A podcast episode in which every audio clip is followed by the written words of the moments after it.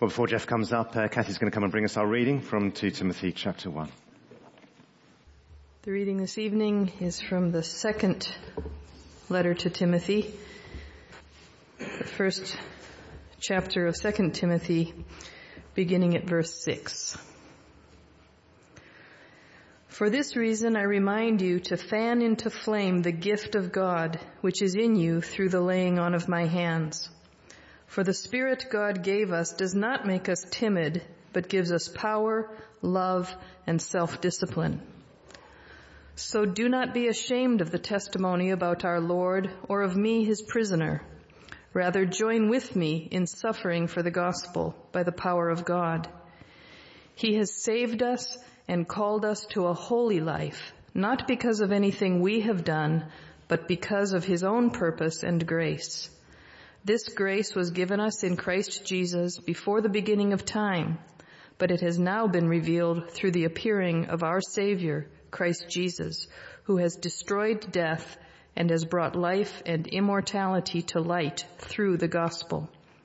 And of this gospel, I was appointed a herald and an apostle and a teacher. That is why I am suffering as I am.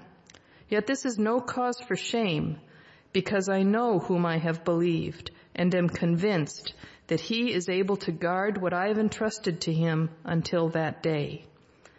What you have heard from me, keep as the pattern of sound teaching with faith and love in Christ Jesus. Guard the good deposit that was entrusted to you. Guard it with the help of the Holy Spirit who lives in us. You know that everyone in the province of Asia has deserted me, including Phygelus and Hermogenes. May the Lord show mercy to the household of Onesiphorus, because he often refreshed me and was not ashamed of my chains. On the contrary, when he was in Rome, he searched hard for me until he found me. May the Lord grant that he will find mercy from the Lord on that day. You know very well in how many ways he helped me in Ephesus. This is God's word. Thank you very much, Kathy. That's terrific. So do not be ashamed. Uh, we come across many times where Paul states, uh, do not be ashamed. So our objective this evening is one of enabling. Neil already mentioned um, the word enabling. So our objective this evening is to enable us to understand the power of a non-Christian culture and how to maintain a Christian witness in it. And the secondary or spin-off from that is to enable us to understand the teaching of Jesus and Paul better. So when uh, Paul says, do not be ashamed, we want to look behind that word, ashamed, rather than looking in front of it. Um, we'll call him Mohammed. He stood here a couple of years ago and uh, he spoke of his testimony and how he was brought up in England in a Muslim country um, in a Muslim family, sorry. And um, when he was about 15 or 16, his family moved to the States. Uh, there he was required to go on an agricultural course and he met a Christian lady and uh, she witnessed to him and he said, I will never, ever, ever become a Christian. I don't believe any of that. It's absolute rubbish. So she said, I'm going to pray for you that when you go to your placement, there will be a family full of Christians.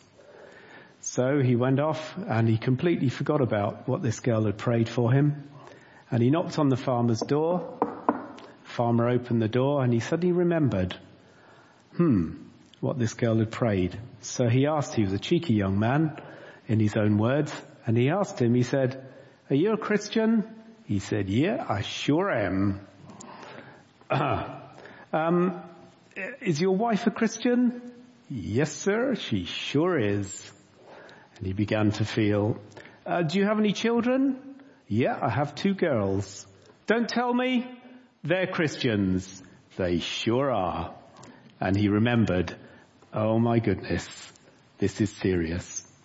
Anyway, as he spent his six months, nine months on that farm, he began to see that Jesus was indeed the Messiah and he became a Christian. Now that put this young man in serious danger because he, being brought up as a Muslim, was brought up in a shame honor culture. Islam is a shame honor culture. Now as he became a Christian, he was duty bound to tell his father of any major changes in his life. So he thought, my goodness, what do I do now? I have to tell my father that I've become a Christian.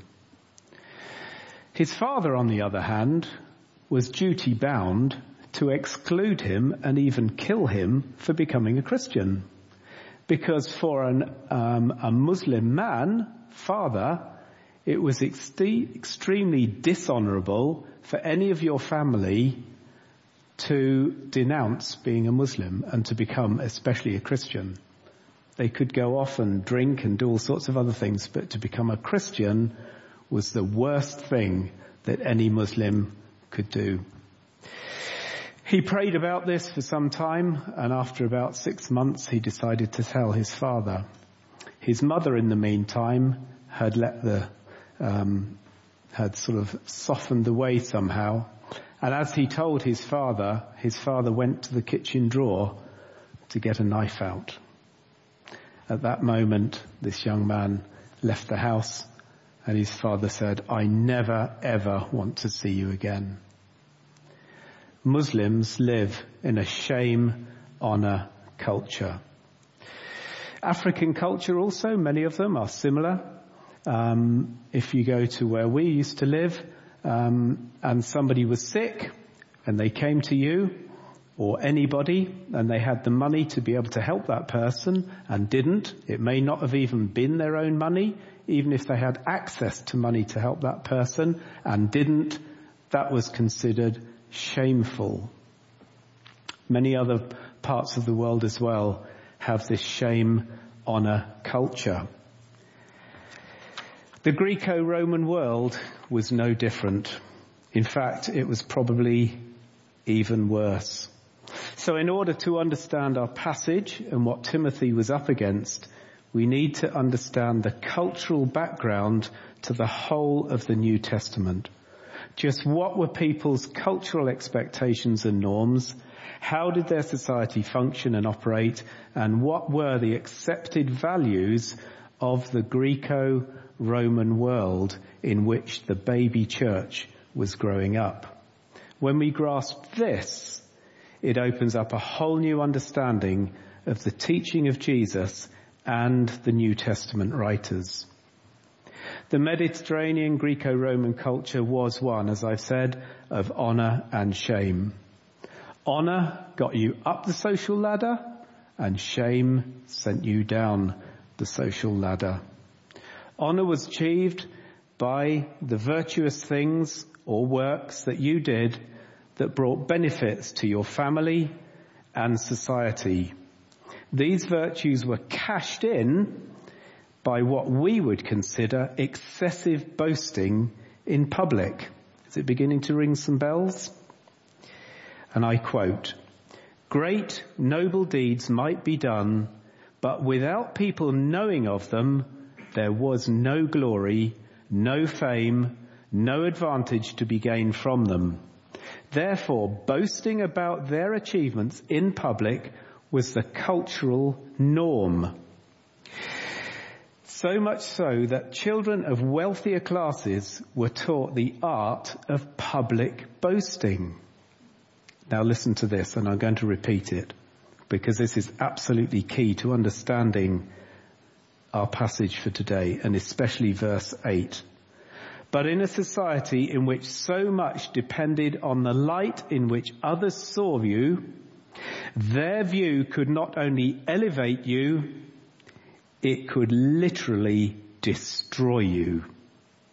I'll repeat. In a society in which so much depended on the light in which others saw you, their view could not only elevate you, but it could totally destroy you.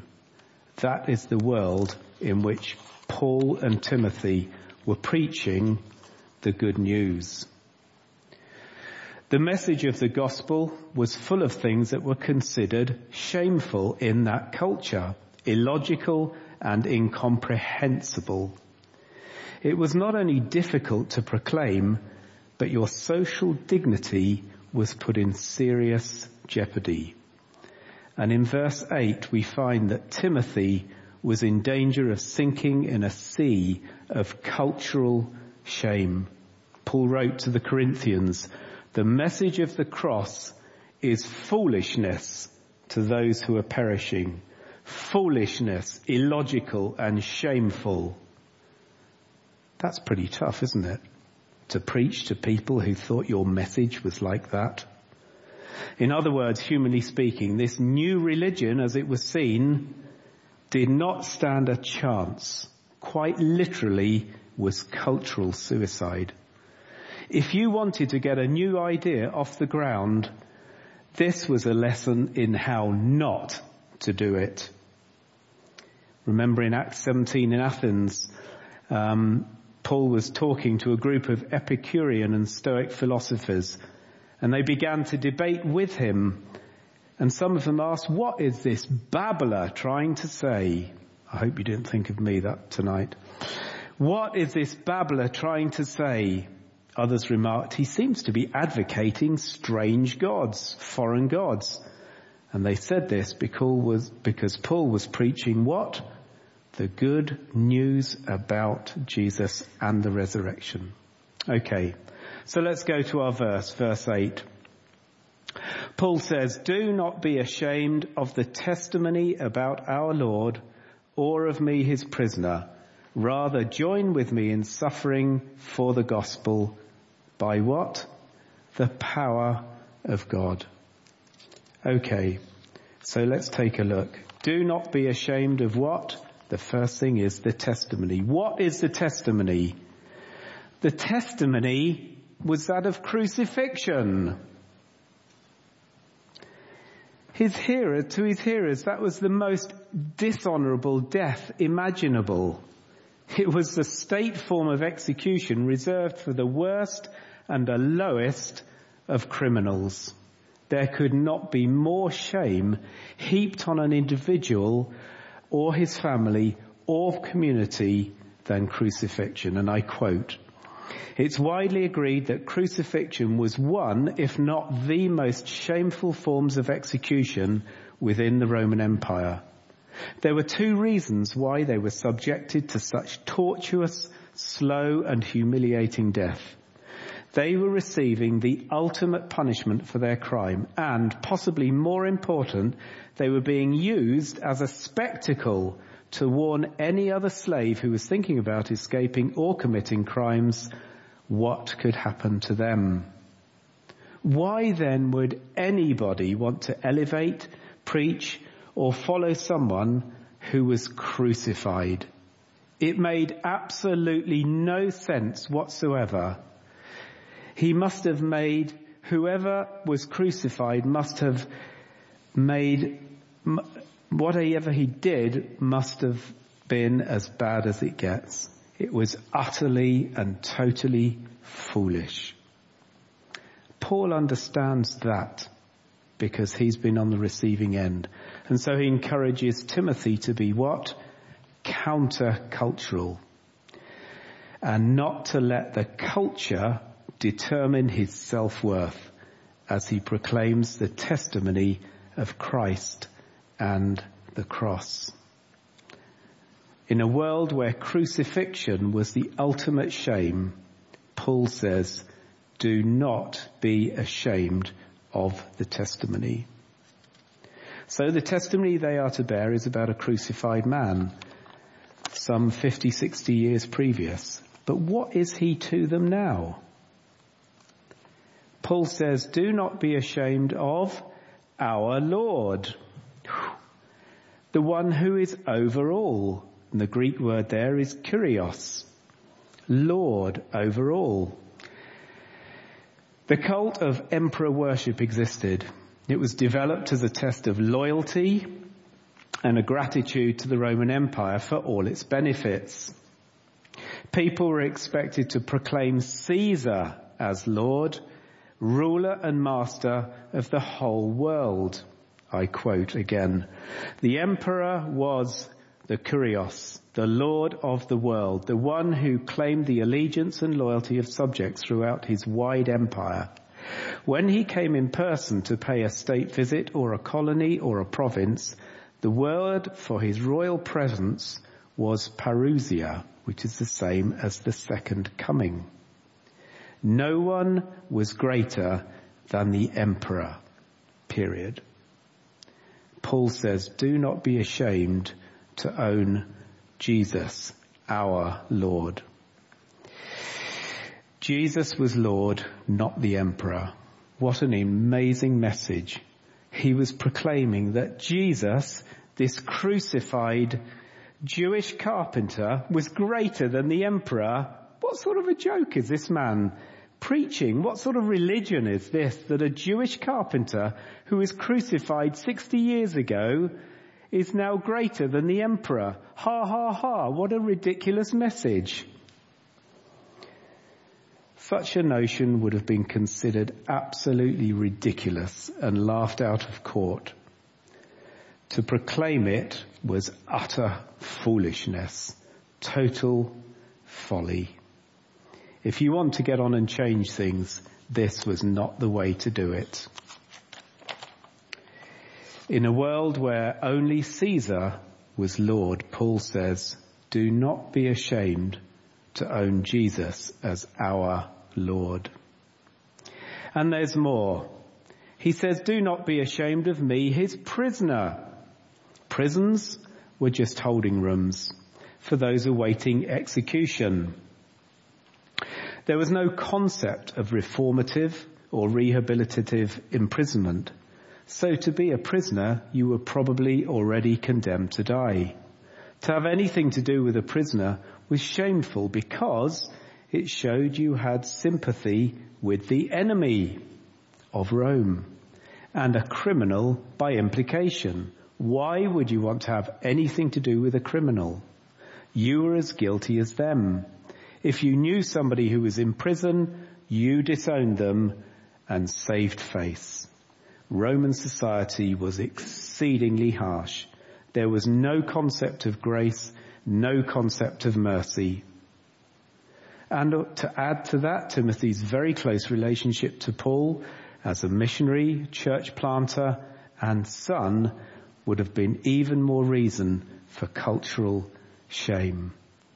In a culture that disowned prisoners, Paul says, do not be ashamed of me, his prisoner.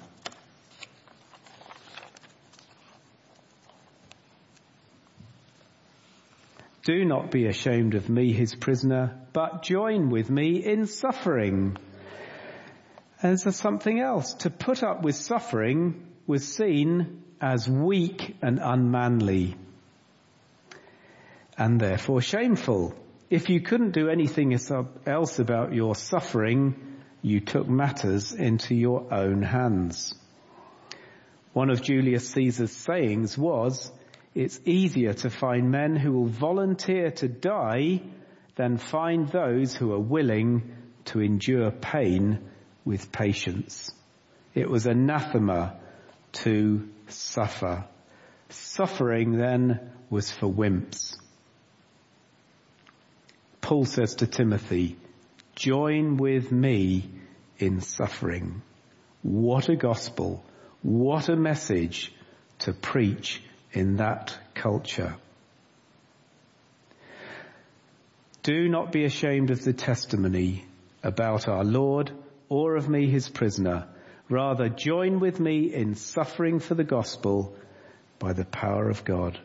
Every other word in this verse is anti-cultural and the antithesis of what it means to be a good and upright citizen of the Roman Empire. The antithesis of what it meant to establish something new. The antithesis of what it meant to get on in society. This is what Paul and Timothy had been Paul called to proclaim. No wonder in Acts 9 verse 16, Ananias, or the Lord said to Ananias about Paul, I will show him how much he must suffer for my name. So do not be afraid of the, uh, ashamed of the crucifixion. Do not be ashamed to own Jesus as Lord. Do not be ashamed of prisoners and do not be ashamed to suffer like me. How can these apostles bear such a weight of cultural alienation? What is Paul's solution to this cultural alienation, shame and embarrassment that's felt so very deeply? So how does Paul help Timothy and what is his advice and what was Paul's experience? How? By the power of God. Paul's answer to all of this is that we don't do it in our own strength. Like the culture that he was immersed in, everything you did was by your own strength, by your own power, by your own works, by your own boasting. Again, this is an antithesis of the culture he is in. We do it by the power of God. It's not a power that you have earned yourself. It is a gift of God. Again, something which is the antithesis. You never received such a gift. Nobody in that culture would gain power and give it to somebody else these people could not grasp, humanly speaking, this gospel, this word. It's the power of God by which the gospel is advanced. The very first sermon in church history was Peter's on the day of Pentecost where 3,000 people believed. That is the ultimate demonstration of the power of God. One minute or one month previous, they crucified Jesus because he was a heretic and a blasphemer. A month later, they believed. That is the power of God. Demonstration of the power of God. 3,000 people in one day, in 24 hours, 3,000 people believed. Paul says to the Corinthians, I came to you in weakness with great fear and trembling. My preaching and my message were not with wise and persuasive words as the Greco-Roman world used, not wise and persuasive words, but with what? A demonstration of the Spirit's power so that your faith may not rest on human wisdom, but on God's power. Nobody can gain credit for what God does in the life of an individual. And again, he says in 2 Corinthians, the weapons we fight with are not the weapons of the world. They are not cultural weapons. They are not works. They are not honor. On the contrary, they have divine power to demolish strongholds. So all of these cultural obstacles are overcome by the power of God. The previous verse, if you read it in verse 7, speaks of this Holy Spirit who gives us this power. Verse 7 says, for the Spirit of God does not make us timid, but gives us power. Power is what is needed to maintain a Christian witness in an alien culture. Paul knew it and I hope we know it. So how does this work? How does God give us this power and what is this power? In Philippians 4 6, Paul says, do not be anxious about anything, but in every situation, by prayer and petition with thanksgiving, present your requests to God. And the peace of God, which transcends all understanding, will do what? Will guard your hearts and your minds in Christ Jesus. You see, this cultural alienation was something that got through to the apostles and gets through to us. It can make our minds, can alter our thinking about the gospel, and it can weaken us by affecting our emotions, our hearts, the seat of our emotion. Paul says that the peace of God protects or guards our minds from defaulting into heresy and it protects our hearts from fear, protects our hearts from cultural alienation. Prayer and petition and thanksgiving is the way to receiving God's power. So when we're worried that we might make a mess of testifying, turn to prayer. Paul says when we feel worried about what may people may think of us because we're Christians, turn to prayer. When we have an open door to say something, to witness, to say something about Jesus, turn to prayer. When we have to stand up for something that's wrong, turn to prayer. Prayer is the way to receiving the power of God in our lives. The promise is the peace of God which transcends all understanding will guard our hearts and our minds. A guard stops things coming in. You know, the Holy Spirit cannot be defeated. He is the ultimate guard. And if you have the Spirit of God and the power of God guarding your mind and guarding your heart, like these two girls who refused to denounce their faith in Jesus, the Holy Spirit was guarding their hearts and guarding their minds. I bet they prayed. Do we pray? Cultural alienation will always be a reality if we are to preach Christ crucified. But the, but the power of God to guard our hearts and minds from its effects is infinitely greater reality. So as you engage with your world this week, try to understand why people might find the gospel foolish. Pray about it. Pray about your anxiety and tell them anyway. And you will discover that God will guard your mind and he will guard your heart. And there may be no more difficult place to be a Christian than in school.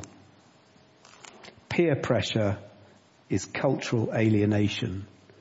And you guys, you need to pray. You need to pray that you'll stand up and be a witness. I'm not telling you to do it in your own strength. Paul's telling us do in the strength of God, the Holy Spirit.